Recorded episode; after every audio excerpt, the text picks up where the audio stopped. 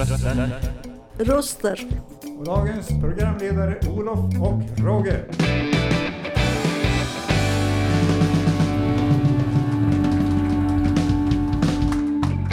Dina röster i vardagen. Hej och välkomna till Fontänhus Bubbel som som alltid sänder från Lunds fontänhus. Idag är den första i nionde 2022 och vädret är soligt och vackert. Jag som leder programmet heter Roger Klang och det här är min pro- programledarkollega. Olof Hej Olof! Kjellén. Hur mår du idag? Jo, jag mår rätt bra. Det är vackert väder och ännu så länge ganska lugnt. Det är lugnt ja, och man känner sig inte så nervös. Nej. Tur är väl det, för då har det kanske inte gått, sko- gått åt skogen.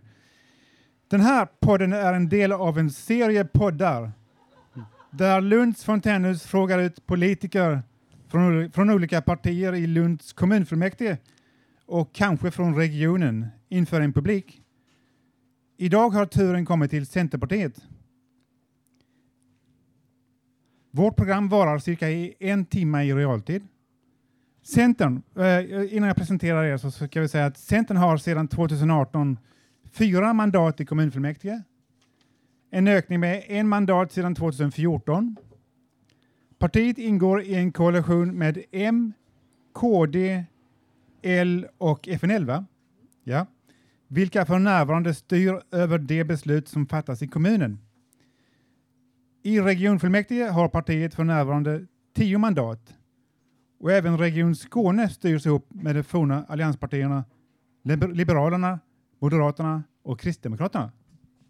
Fontänbubbel hälsar våra gäster välkomna.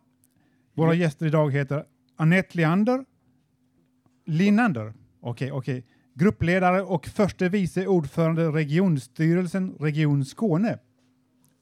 Och vi har Camilla Lendin, tvåa på valsedlarna i Lunds kommun, tillika kretsordförande och ledare för Centerpartiet i Lund med diverse uppdrag i kommunen, till exempel i kommunens miljö och hälsoutskott och servicenämnden. Okej, vi, vi Hon tänkte... är också ersättare i kommunfullmäktige, kommunstyrelsen och demokratiutredningen. Det kan vara viktigt att veta. Ja. Men vi tänkte börja med att spela en låt.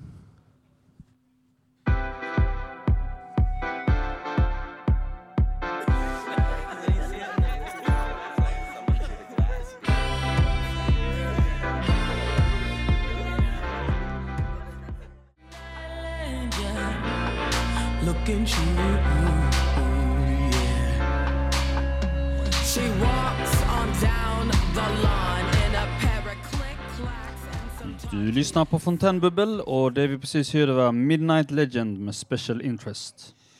Ja, och eh, vi tänkte gå direkt på lite frågor eh, som vi har här förberedda.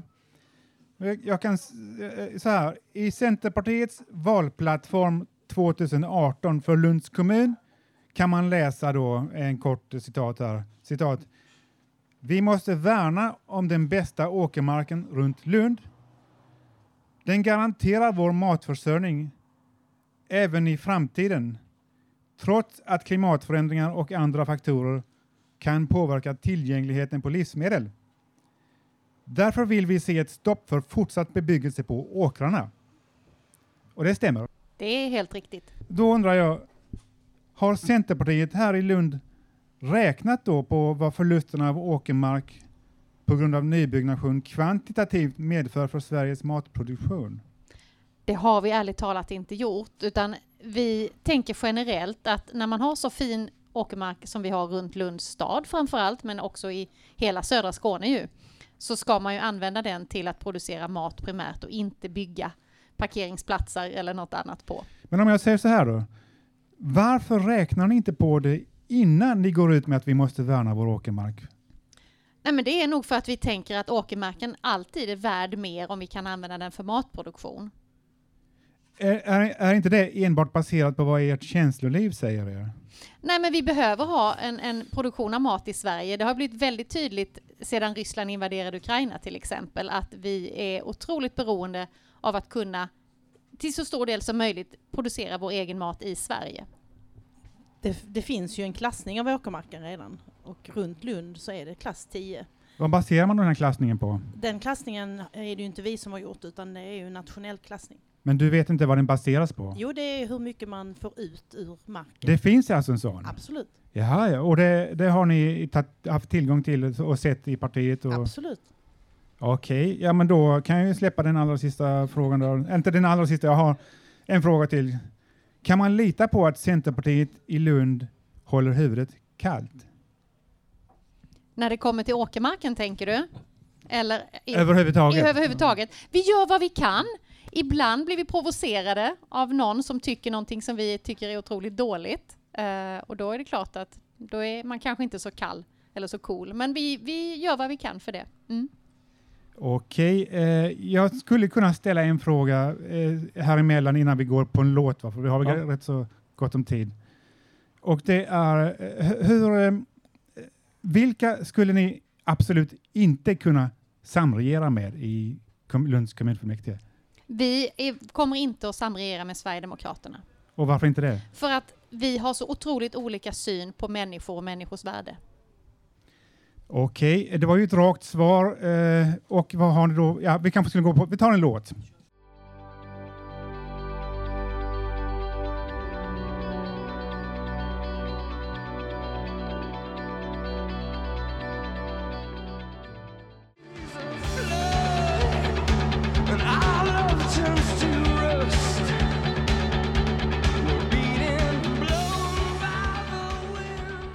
Du lyssnar på Fontänbubbel och det här var Where the Streets Have No Name med U2. U2. Och eh, det var en av våra gäster som önskade den.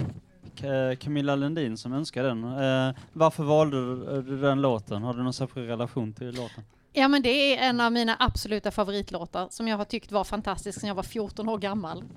Eh, så även en gammal låt håller fortfarande. Jo men det, det var som någon sa, eh, eh, det var någon artist som sa det att musik är som en tidsmaskin. Att när man lyssnar på det så kommer man tillbaka till tiden man hörde den första gången lite grann.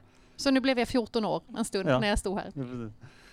Ja, ehm, då, då tänkte jag ko- komma in till att börja med eh, eh, omsorgen och eh, Eh, psykiatrin. Och vi vill ställa lite frågor ur ett eh, psykiskt ohälsoperspektiv. Ni skriver mycket i ert Lundaprogram om eh, LSS och äldrevård. Mm, att det ska finnas vård och omsorgsverksamhet i form av särskilda boenden, LSS-boenden, mellanboenden för äldre, mm, och anställda dietister inom vård och omsorgsförvaltning för att förebygga undernäring. Och därtill har ni en hel del om satsningar på barn och unga i form av läxhjälp och fritidsgårdar. Eh, men eh, har, eh, har ni något att erbjuda för unga över 20 som fastnat i psykisk ohälsa? Eh, ni har i allmänhet ganska litet skrivit om just eh, psykiatrin.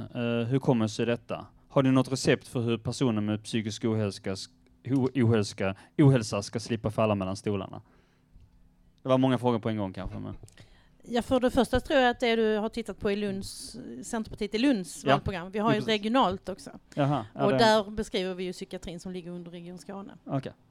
Men eh, mycket handlar ju om att faktiskt fånga upp folk innan man blir så dålig så att man måste in på vuxenpsyk. Mm. Eh, och där skulle jag säga att samarbetet med Fontänhuset och andra aktörer är superviktigt. Mm.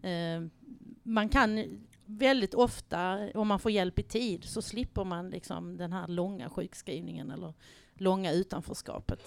Så vi Ja. behöver fånga upp folk tidigare. När du säger annan, annan eh, verksamhet, eller så, vad menar du då? Vad finns det mer för, för Alltså vux, vuxenpsykiatrin är ju specialistpsykiatrin. Det är ju egentligen när man har psykiatrisk sjukdom. Psykisk ohälsa kan ju vara depression eller ångest Jo, men eller annat. alltså, vilka andra eh, organisationer finns det som eh, tar, fångar upp oss som är, har psykisk ohälsa? Ja, de, dels så är ju den primärvårdsnivån för psykiatrin är ju faktiskt primärvården. Så där ska vi ju ha eh, kuratorshjälp och, och man ska kunna få, fångas upp inom eh, primärvården.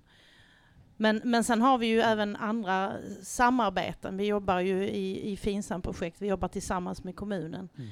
Eh, och sen är vi ju öppna för vad, där det finns organisationer som är, är villiga att hjälpa till så har vi ju de verktygen inom Region Skåne. Kunna sluta avtal med Okej. civilsamhället. Då tackar jag för den svaret, så kan vi fortsätta Olof. Eh, ja.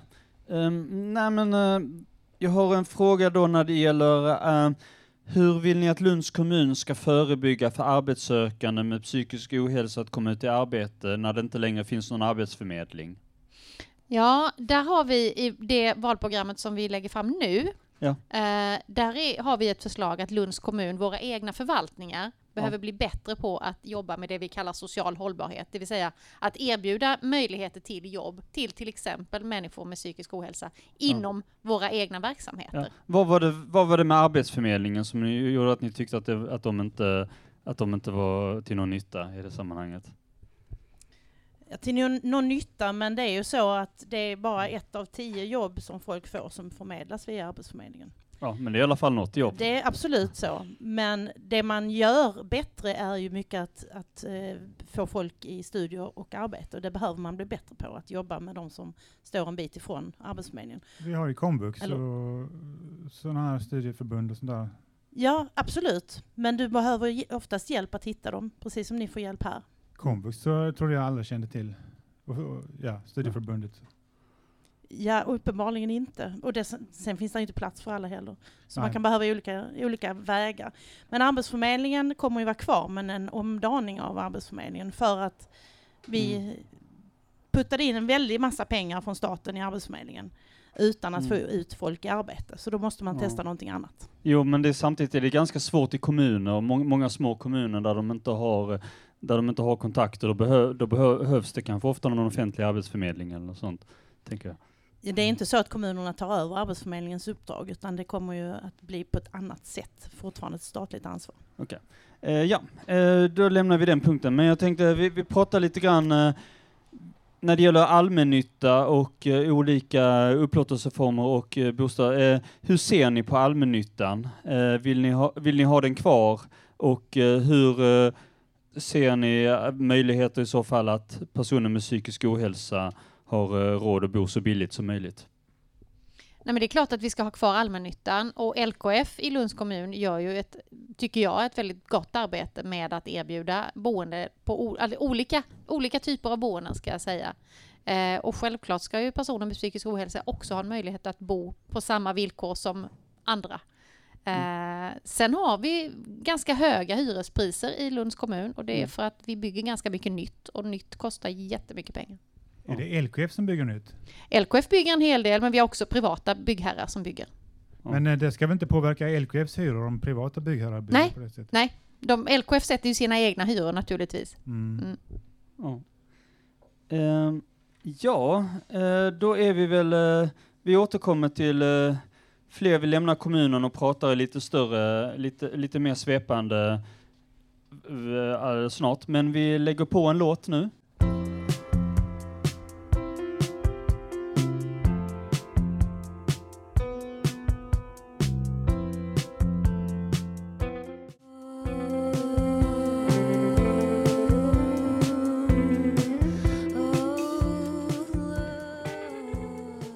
Du lyssnar på Fontänbubbel och det vi precis hörde var Love, Try Not To Let Go av Julia Jacqueline.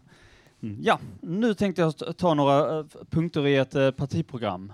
Mm, eh, I ett program så skriver ni om vikten av att skydda den biologiska mångfalden mm, för eh, ekosystemets fortlevnads skull. Ni skriver där till att allemansrätten är en möjlighet som ger människor frihet att njuta av naturen, varpå balansen mellan äganderätt och allemansrätt inte störs genom en kommersialisering av det sistnämnda. Um, men samtidigt så har ni fått väldigt mycket kritik för att eh, just eh, prioritera skogsägarnas intressen framför bevarandet av den, den biologiska mångfalden. Eh, ni har dels ett, ett exempel var ju det här lilla bråket ni hade då med, jag vet att ni hade det då med Miljöpartiet, antingen var lite, eh, när det handlade om frågan om att bevara eller luckra upp strandskyddet, eller att lätta på det så att säga. Ehm, men det var ju också så att eh, ni, ja då säger jag inte bara ni, utan det verkar som sittande regering, också Socialdemokraterna, det vill säga eh, sagt nej till ett EU-direktiv från i våras om att göra ekocid, alltså det vill säga miljömord, till ett internationellt brott. Hur förklarar ni detta? Ja, när det gäller eh, strandskyddet så är det ju så att det är inte jämlikt över eh, landet. Bor du på landsbygden eh, en liten bit från en uttorkad bäckfåra så får du inte Mm. bygga. Men vi bygger i hamnen i Malmö rätt ut i havet. Mm. Ni menar att det är godtyckligt? Det är lite godtyckligt Mm. och framförallt Mm. så i Skåne är det kanske inte lika allvarligt men det finns i andra regioner i Sverige som tappar befolkning där man skulle behöva en annan typ av boende som är attraktivt för att få betalkraft, skattekraft i sin region. Ja. Och vi är väldigt väl försedda med vattendrag eh, i vårt land. Mm. Så att det, det skulle eh, behöva stärkas upp på vissa ställen och det behöver luckras upp på andra ställen. Okej. Och det var den resan vi ville påbörja och som vi tyvärr då stoppades av eh, de andra borgerliga partierna, SD och Vänsterpartiet. Då har du den där frågan också med ekociden, för jag blev lite häpen att Sveriges regering då, och det verkar som att då, eh, jag utgick från, det verkar som att ni stödde det också då, att, att, de, eh, att, att, att de sa nej till att göra ekocid till ett internationellt brott. Det berodde på hur man, man definierar ekociden. Nere i Bryssel så Mm. tycker man att eh, hela Sverige är Skansen. Mm. Att allting är vackert att åka hit och titta på. Men här finns även eh, brukande av både mark och, och skog. Eh, och med eh, den definitionen som, som finns i EU-direktivet så skulle det vanliga bruket av skogen bli förbjudet i Sverige. Mhm. Så de har inte riktigt, det är lite, så här, lite, lite centralstyrt, alltså att ni upplever så.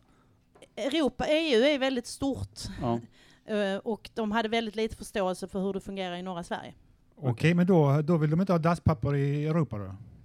Nej, Man kan ju undra det om de inte förstår vad de har, använder eh, trä till. Ja.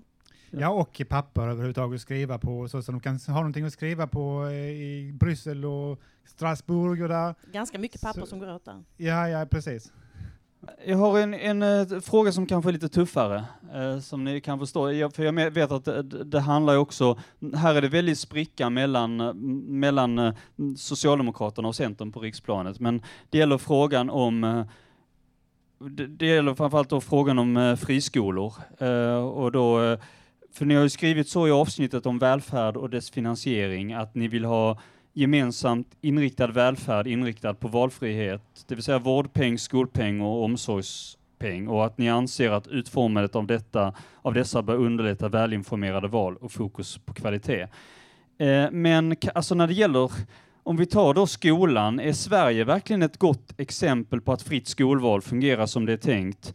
Eh, ett av de stora systemfelen är just att ersättningen till friskolor i princip är 100 procent. Och är det inte optimistiskt i överkant att vänta sig att alla som söker sig till en bransch där det går att göra stora vinster utan att behöva ta några motsvarande risker verkligen har goda åsikter, Avsikt. avsikter?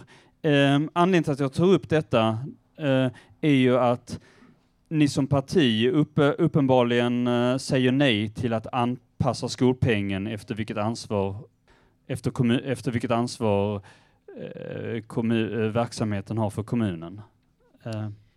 Ja, istället för att anpassa pengen så kanske man ska anpassa ansvaret. Vi tycker ju att de privata aktörerna som har samma jobb i skolan eller i vården eller vad det nu än är, ska ta samma ansvar. I Region Skåne nu skriver vi avtal med våra privata aktörer att de också måste ta studenter till exempel. Att de Mm. måste ta en del av utbildningsansvaret för annars så får de inte jobba med oss. ja. Eh, och, och sen ska det ju följas upp. Då ska vi ju kollas, det ska ju kollas att det görs med samma kvalitet. Men det är inte så att allting vi gör i offentlig sektor alltid är perfekt kvalitet heller, utan man ska ha samma kvalitetskrav Ja. oavsett vem det är som gör det. Men ni har ett regelverk att följa så ni vet väl vad ni gör? Jo, men det är fortfarande så att man har sistahandsansvaret till exempel för kommunens elever. Om en friskola går i konkurs så måste kommunen se till att Så det var finns det också skola. vad FNL sa till oss eh, och de Ja. tyck- tyckte inte det Och det kan man ju eh, skriva avtal att de företagen, skolorna, det, det är ett förslag från oss på nationell nivå, Ja. att man måste fondera en viss eh, andel pengar så att man kan se till att den årskullen som har börjat kan gå färdigt innan man får lov att stänga skolan. Okej, för, för, för jag tänker generellt, alltså just den här frågan, är det inte lite, är det inte lite svårt överhuvudtaget eh, då eh, när det gäller, Mm, om vi tar eh, akt, eh, aktiebolag som startar skolor, att de har ju visst, alltså det finns, bara för att man är företag, man kan ju ha mycket sociala, liksom så här att man kan vilja vilja göra, göra goda och ha goda avsikter även om man är företag. Det, det är helt klart. Eh, men, men jag tänker, är inte det på något sätt ins, blir, blir inte det på något sätt ingår, att det ingår i systemet på något sätt att de är, eftersom de är måna om alla elever de har så att säga, att eftersom det, det, är, det är ingen given kull, alltså de, de kan lägga ner om det, inte, eftersom, eh, om det, om det misslyckas, att, att de då blir tvungna att få det att se bättre ut i bokslutet, alltså när det gäller betyg och sånt. Är inte det en inneboende risk så att säga, att det är när, när man har, när man har, eh, att man väntar sig att lära, eh, då föräldrar och, lärare, och föräldrar och, och, och, och barn, att de är kunder på något sätt? Jag tycker inte så. Jag, jag tycker inte om att, att se människor, företag som bovar innan de har bevisat att de är. Nej, nej, nej, nej jag bara menar att det Eh, ligger... börja med. Men, men eh, sen går det ju, om det är en grundskola du har så märks det ganska tydligt när de eleverna kommer till gymnasiet om det har varit några betyg som inte är, är Ja. rätt eller inte. Och då, då är det ju en uppföljning i det. Ja. Jag skulle säga att vi, vi, vi vill ha privata aktörer men Mm. vi är inte nöjda med det systemet som finns idag. Nej. Vi vill skruva i systemet men vi vill ha kvar valfriheten. När, när jag var barn Ja. så fanns det ingen valfrihet för mig. Nej. Eh, Men var man rik så kunde man skicka sina barn till en privat skola. Ja. Idag kan alla barn välja om Jo. man vill gå på en offentlig privat. Jag tycker den principen är viktig. Fast samtidigt så är det ju väldigt få, är det ju väldigt, var det ju ändå relativt få skolor på den tiden som var privatfinansierade. Så det, Och det var bara de riktigt, riktigt rika som kunde gå. Ja. Men jag, då tänker jag, om vi tar frågan om betyg då, alltså är, där sätter ni finger på en viktig punkt. Är, och, är det inte ganska problematiskt det här att vi går, just den här, just det här att vi eh, betygen har så stor avgörande för var man, var man hamnar i livet, alltså efter, eh, alltså när man har gått grundskolans betyg, att de faktiskt speglar väldigt mycket. Är inte det ett fel i svensk betygssystem? Jo, och därför är det ju faktiskt fattat ett beslut på riksdagen nu att man ska se över betygssystemet igen. För det, det systemet som vi har nu, det föder stress och ångest Mm. där eleverna vid varje kursslut får ett betyg. Så har man misslyckats i en kurs, en del av ett ämne i början på ettan på gymnasiet, så kan man inte få upp sina betyg under resten. Det, det, det, det föder bara ohälsa. Så det, det systemet ska ändras och det har vi röstat för. Är det inte svårt att garantera att hela kommunens eh, alla skol, skolor, att, att undervisningen blir eh, så att säga no, något sånär eh, uniform? För att eh, söker man till vissa linjer och har vissa förkunskaper så kan det ju skilja sig från kanske från andra skolor som har andra förkunskaper. Har ni någon slags, alltså, är det samma läroböcker i hela skolan även bland de privata aktörerna och så? Eller? Det är samma läroplan framförallt. Samma läroplan Det men är inte samma samma läroplan. böcker? Nej, och jag skulle säga det skiljer mer mellan vilka lärare du har än vilken skola du går. Så det är de som För det är bestämmer? läraren som, som gör skillnad i klassrummet. Okej, men det är bra att veta. Tack så mycket. Då tänkte jag, då lägger vi på en låt och så släpper vi, eller vi har någon fråga till men sen släpper vi in publiken efter det.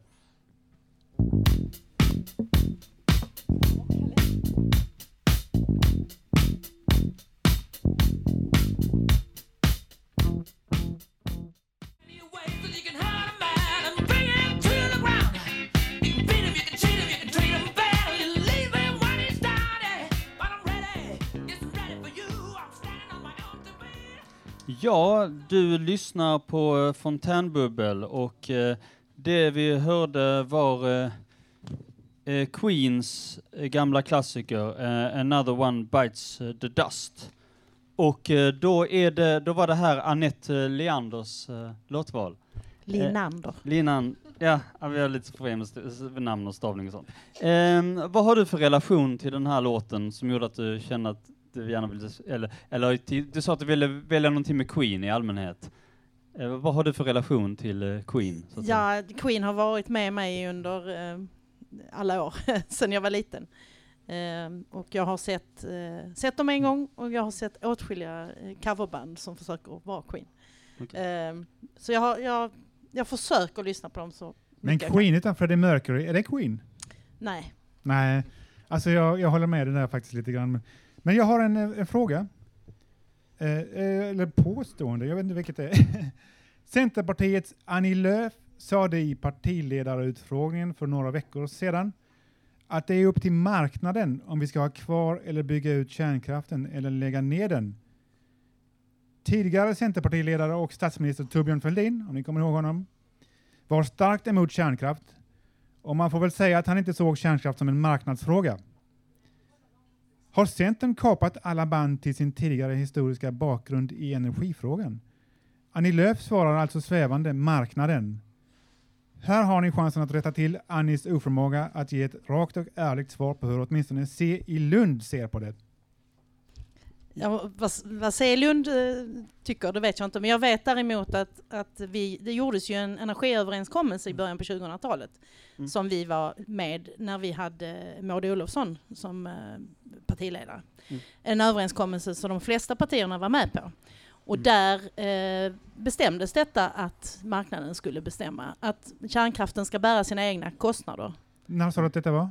Jag tror det var 2004, jag är inte helt säker. Var det under Reinfeldt eller? Ja, då var det efter 2006 förmodligen. Ja, det var det ju då.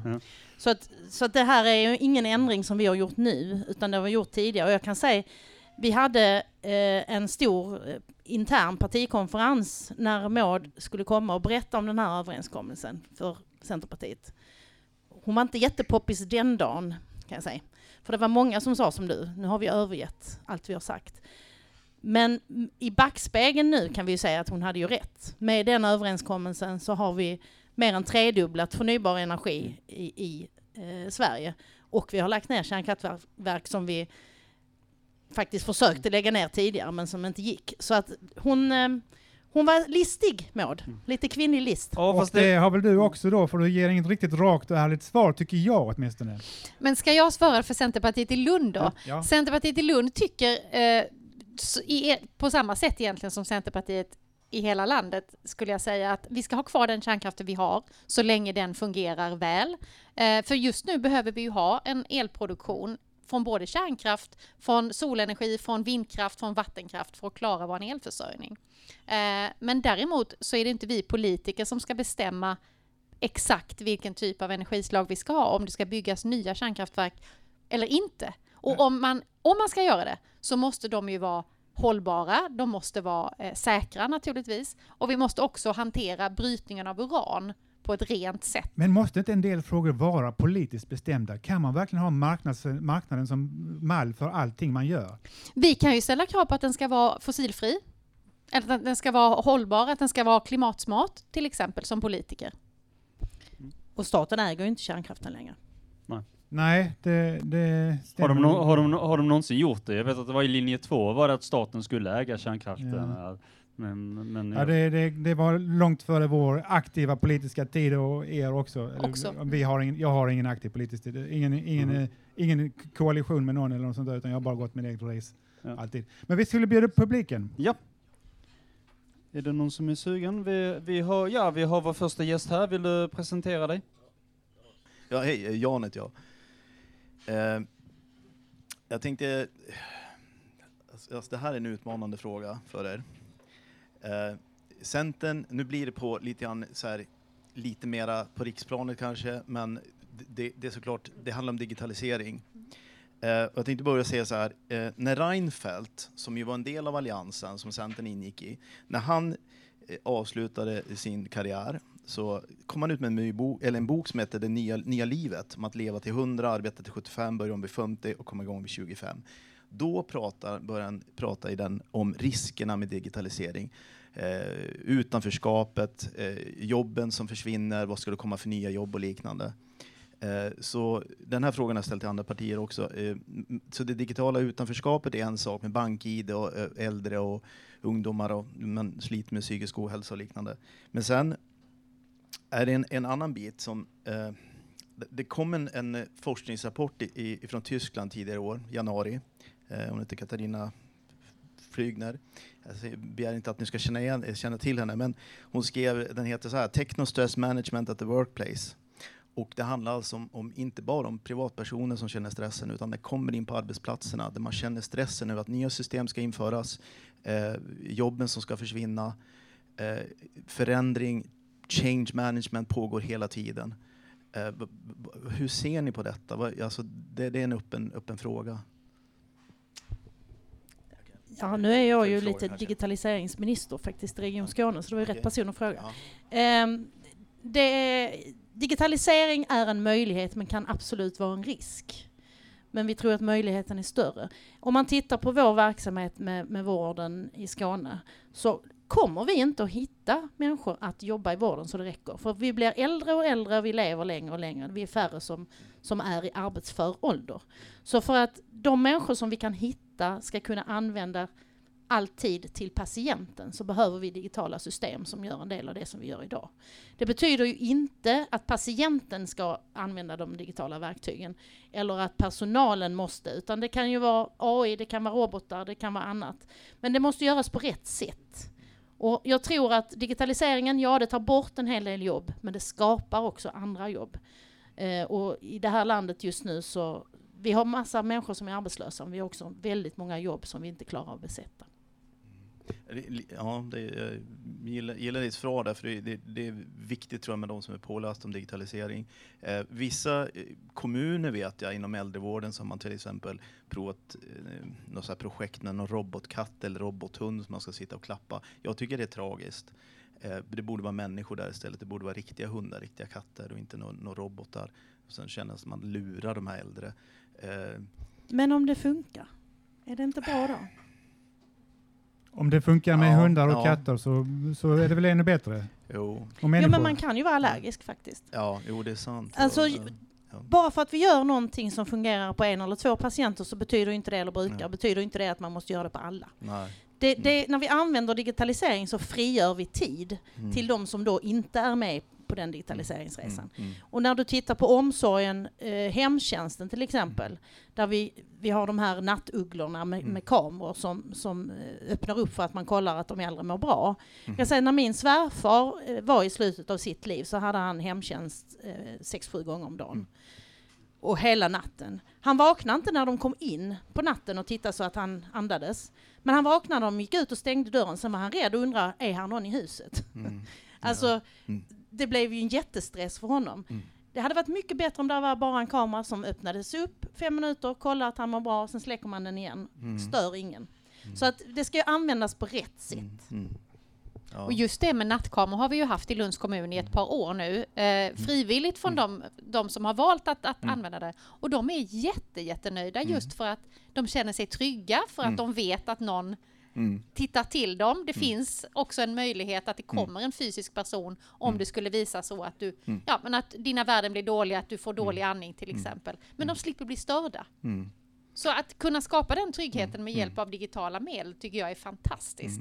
Jo, jag, håller- jag håller med om det, men jag, jag, jag ser också de här riskerna. Jag, haft en svacka när jag, jag har jobbat, jag har ringt till näringslivet, offentlig sektor och sålt in konferenser som har att göra med digitalisering, AI, 5G, internet och ting. och allt det här. Jag ringer till de här IT-avdelningarna, digitaliseringsstrateger, IT-arkitekter, IT-chefer. De är tokstressade. De är tokstressade i, i, överallt. Och det är inte bara i Sverige utan det är precis överallt. Och det ska införas så fort och så snabbt och vi har så bråttom. Varför är det så bråttom med digitaliseringen? Det är det jag inte begriper, för där vi har väl klarat oss förut. Va? Det, det, för jag är med på de vinsterna, men det är den stressen att det verkar vara så bråttom. Alla ska tjäna de här pengarna på det så snabbt. Jag tror inte att det är pengarna som ska tjänas. Jag tror helt enkelt att det är för att få jobbet att fungera så är det lite bråttom. Om man tittar på vem som till exempel jobbar i omsorgen eller i vården idag så är det väldigt många som är födda på 60 och 70-talet. De går snart i pension. Det har inte kommit så många underifrån. Vi måste hitta ett annat sätt att arbeta så att de som behöver träffa en fysisk person får göra det. Mm. Jag har en, en, en, en vän här, jag vet inte om han vill, vill, vill komma upp och ställa över, men det, det ska visst finnas något EU-direktiv om att digitaliseringen i Europa ska, ska ökas på. Är det det som driver detta? För det är en del, liksom, jag, jag förstår inte den hysterin, där jag köper den, det svaret du säger, men det finns en hysteri kring digitaliseringen. Jag tror att det finns en hysteri i att tro att det löser alla problem. Mm. För det gör det inte. Det löser en hel del problem men det skapar säkert nya. Mm. Men det gör det oavsett vad vi, Mm. vi ändrar. Mm. Eh, det här är oerhört komplexa system så när man skruvar i en ände så Mm. kan man vara säker på att det blev fel i Mm. någon annan ände. Mm. Och det, det gäller digitalisering men det gäller allt annat också. Mm. Mm. Okej, tack. Okej, vi har eh, en, en, eh, n- Japp. ny gäst här. Börje, ska vi börja då? Ja, ni får komma överens vem som är först. Ja, välkommen upp. Har du någon fråga? Tack. Börje heter jag som sagt var och jag har jobbat lite grann inom den här verksamheten, digitalisering, eller eh, egentligen ifrån att förstå hur det ska förankras. Implementering omvandlat till förankring. Det har varit mitt jobb inom regionen och jag har sett hur människor försöker anpassa sig efter någonting som alltid förändras, ständiga om, omskolningar, utbildningar vidare. Och den här om, inkompetensstämpeln finns evigt inklistrad i pannan på de som kämpar. Så jag undrar hur ni kan ha sådana stora tankar om att digitaliseringen är viktig just nu. När vi vet att det är så himla mycket folk som behöver anställas för att vi ska klara oss nu, klara av patienterna nu. Och de finns ju inte. Jag stod, var Jo, med i en debatt. där. Nej, de finns inte. Jo, Vi har 454 annonser efter Nej, alltså, sjuksköterskor. det finns ingenstans inom EU där det finns fler som jobbar inom vård än här i Sverige. Absolut, det håller jag med Mm. om. Men vi använder deras tid fel. Eller så vi- sitter de kanske sök- på helt andra platser än de jobbar in inom Eller så har de ineffektiva system och måste logga in på fyra olika ställen och lägga in samma information. Okej, då går vi över till STV, Skånes digitala vårdsystem. Ett projekt som ska drivas av amerikanska Cernen, uppskjutet till 2025. Hur ska ni fylla den tiden? Ja, dels har vi ju system som, som finns nu och de behöver vi hålla på att uppdatera. Nej, det är ett det problem. kan ni inte göra, för det tillåter inte miljöer. Det går inte. Nu, nu, jag tror vi är inne på detaljer som de som lyssnar kanske inte Det riktigt, förstår. ja, men de är hemskt viktiga. De är fruktansvärt viktiga. Vi, vi vill hemskt gärna ha STV långt tidigare än 2025. Men om Ja. det inte går innan så, så får vi ta det. Och då, men vi måste se till att det är väldigt bra när vi väl börjar rulla ut det så att det faktiskt blir en hjälp ute på golvet. Kontraktsbundenheten till STV, eller Cernen rättare sagt. Hur ser den ut? Hur mycket kostar den per år? Det är en fast kostnad så att vi betalar inte mer för att det tar längre tid. Men Hur är det då med den lagstiftningen där kring eh, PDL och GDPR? Hur ska Lagrådet inblandat nu? Och vår Vi- regionchef står inför rätta. Hur ska det gå här med Och det har inte med STV att göra. Men eh, han står inte inför rätta heller, han är kallad på ett förhör, vilket inte är samma sak hoppas jag i det här Ja, landet. det kan vi hoppas allihop tycker jag. Tack så mycket. Och vi har en person till här Ja. som kom upp. Vad Välkommen. heter... Välkommen. Ja, vad heter du? Ja, jag heter Martin. Eh, jo, eh, ja, jag skulle träffa Centerpartiet idag och då kommer jag att tänka på det med jordbruk och eh, tänkte jag vidare på det med att matpriserna har ökat. Och eh, då säger SVT att det är på grund av eh, konflikten i eh, Ukraina då. För att de står för en tredjedel av världsexporten.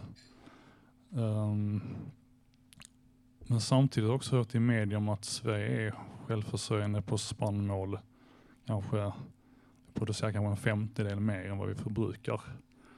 Ehm, och sen så säger Insikt 24, det är en, opolitisk, en oberoende politisk tidning, att um, spekulationen i, um, i vete började innan konflikten i Ukraina. Vad, tror ni att um, matprisökningarna beror på? Ja, för det första vill vi ju äta lite mer än vete. Oftast. Vi, vi brukar säga att vi är självförsörjande på vete, morötter och socker. Det blir ungefär morotskaka och allt annat Mm. importerar vi. Eh, men det, det stämmer ju att det är till del, en ganska stor del, eh, konflikten i Ukraina. Men det har ju mer att göra med att man har strypt den ryska gasen så att eh, energipriserna är som de är. Det, det tar ganska mycket energi att producera mat. Mm. Okej.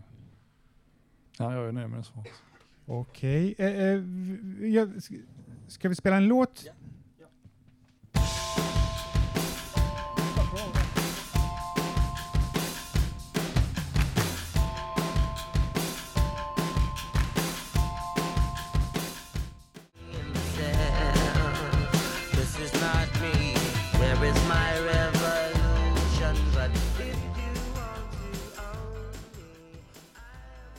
Du lyssnar på Fontänbubbel och det vi precis hörde var Sunday Morning med Chaos. Ehm, ja, vi har som sagt vår uh, podd här med våra eh, kära representanter från Centerpartiet och vi är mitt i publikfrågorna och nu har vi faktiskt speciellt för nu är det själva chefen för verksamheten som tänkte komma upp och ställa en fråga. Välkommen Matilda. Tusen tack. Jag försöker att lägga mig så lite som möjligt. Men sen, nu har jag tittat mycket, det gör man ju inför valet, alltså så här, på olika debatter och så på TV. Och sen har jag funderat en hel del på det här med miljöfrågan. För det känns, min upplevelse lite i den här valrörelsen är nästan att den lite försvunnit i relation till elförsörjning och bensinpriser som liksom det direkt glider in i när man börjar prata om miljöfrågan. Och så tänker jag att vi står ju inför jättestora utmaningar när det gäller miljön. Och så tänkte jag att, ja, hur tänker ni kring det? Hur kan man jobba? Jag tänker det finns ju såklart massa saker man kan göra i sitt eget land, men också hur kan man jobba kanske på EU-nivå med att faktiskt göra någonting för vår miljö på riktigt, liksom, så att, som inte bara blir det här med bensin och el och så, men ja, att uh, göra något för världen liksom, som blir bra. Hur tänker ni i Centern kring det? Kul att du tar upp det. Eh, jag kan säga, vi ut, har varit ute väldigt mycket på skånska marknader och så nu i sommar. Och då har vi bett folk eh, markera vilka frågor som man tycker är viktigast. Och det är nästan ingen under 30 år som inte väljer miljö och klimat först. Och så säger man, löser vi inte det så kan, vi kvitt, kan det andra kvitta. Så det är en jätteviktig fråga. Eh, och där har det, vi släppt ett förslag nu i den här, precis innan valet här, att de eh, handelsavtal som EU har med resten av världen, där finns inga miljökrav idag. Inga hållbarhetskrav. Och där, det hade vi kunnat införa ganska så kvickt, för vi har ju en gemensam hållning i EU kring miljöfrågorna. Och då måste vi också ha det kring alla varor som strömmar in. Ehm, det tror jag hade gjort skillnad. För det handlar ju om USA, det handlar om Kina, som är stora utsläppare idag. Mm. Ja, men jätteintressant. Finns det mer man kan göra på EU-nivå? Får jag ställa en följdfråga? Absolut. Alltså för det är ju jätte, ett väldigt bra exempel på någonting man kan göra som, som får en större åverkan. För det är det ofta, ofta man känner kanske att man vill göra mycket nationellt och förbättra allt här, men hur kan man liksom göra så att hela världen går i den här riktningen som vi önskar eller så? Så vad, vad kan man mer göra på EU-nivå till exempel? Vad finns det för, om ni är insatta, Ja. jag vet inte alls, men det, de det finns ju en del, alltså EU är ju bara en, vi har ju ingen eh, makt över resten av världen på det viset, utan det är ju de avtalen vi gör och den handel vi gör. Men vi har ju från Sveriges sida ganska mycket bistånd, bistånd som vi tycker ska behållas på en, en procent av BNP. Ehm, och där kan vi göra mer, alltså klimatbistånd, för vi är helt övertygade om att väldigt mycket av flyktingströmmarna som kommer framöver kommer ju vara på grund av eh, klimatförändringar. För man kommer inte kunna bo överallt, man kommer inte kunna odla överallt. Redan nu så är det ju så att man i, i Spanien och Italien inte kan odla i mitten av sommaren för att det, det är för torrt och för varmt. Så att vårt bistånd kan vi hjälpa till eh, att använda för klimatåtgärder Men i jag andra får bara länder. säga en sak. De kan odla, men de odlar andra, grö andra grödor nu än vad de paprika, en paprika till exempel, och tomat, som inte kräver lika mycket vatten. Precis. Och det är ju egentligen de sakerna som vi eh, brukar importera från de länderna som, som de nästan vill ha från oss nu. Ja, men tack så mycket. Det var miljöfrågan som jag hade med mig. Någon som vill ställa någon följd på den? Nej, men då skulle jag, jag vilja, vilja säga en sak här. Att jag ska korrigera mig själv. Jag sa att jag var eh, inte politiskt affilierad, vilket jag har varit under 2000-talet. Men när jag, på 80 och 90-talet så var jag eh, en, en maverick överhuvudtaget i allt som gällde politik. Mm. Så det var bara det jag skulle säga, så att det inte blev fel. Och jag var själv för ung för 80 och 90-talet för att kunna ha påverkat överhuvudtaget. Eh, Men vi, skulle, eh, vi skulle kanske ta och avsluta Ja. det här eh, programmet och vi tackar Jan och vi tackar Börje och vi tackar eh, Martin och vi tackar eh, och inte minst Matilda. ja, och så tackar vi oss själva och så tackar vi våra deltagare. Våra, våra gäster menar jag.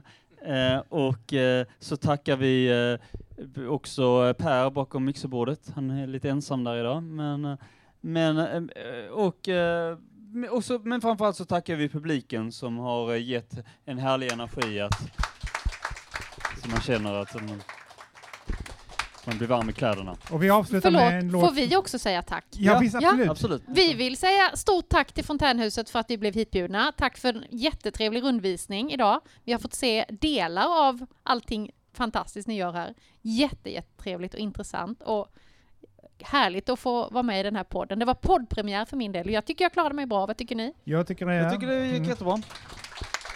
Hoppas ni är nöjda med oss som utfrågare också. Jätteduktiga. Tack. Tack. Då lägger vi på den sista låten som är Ghost of Tom Joad med Bruce Springsteen.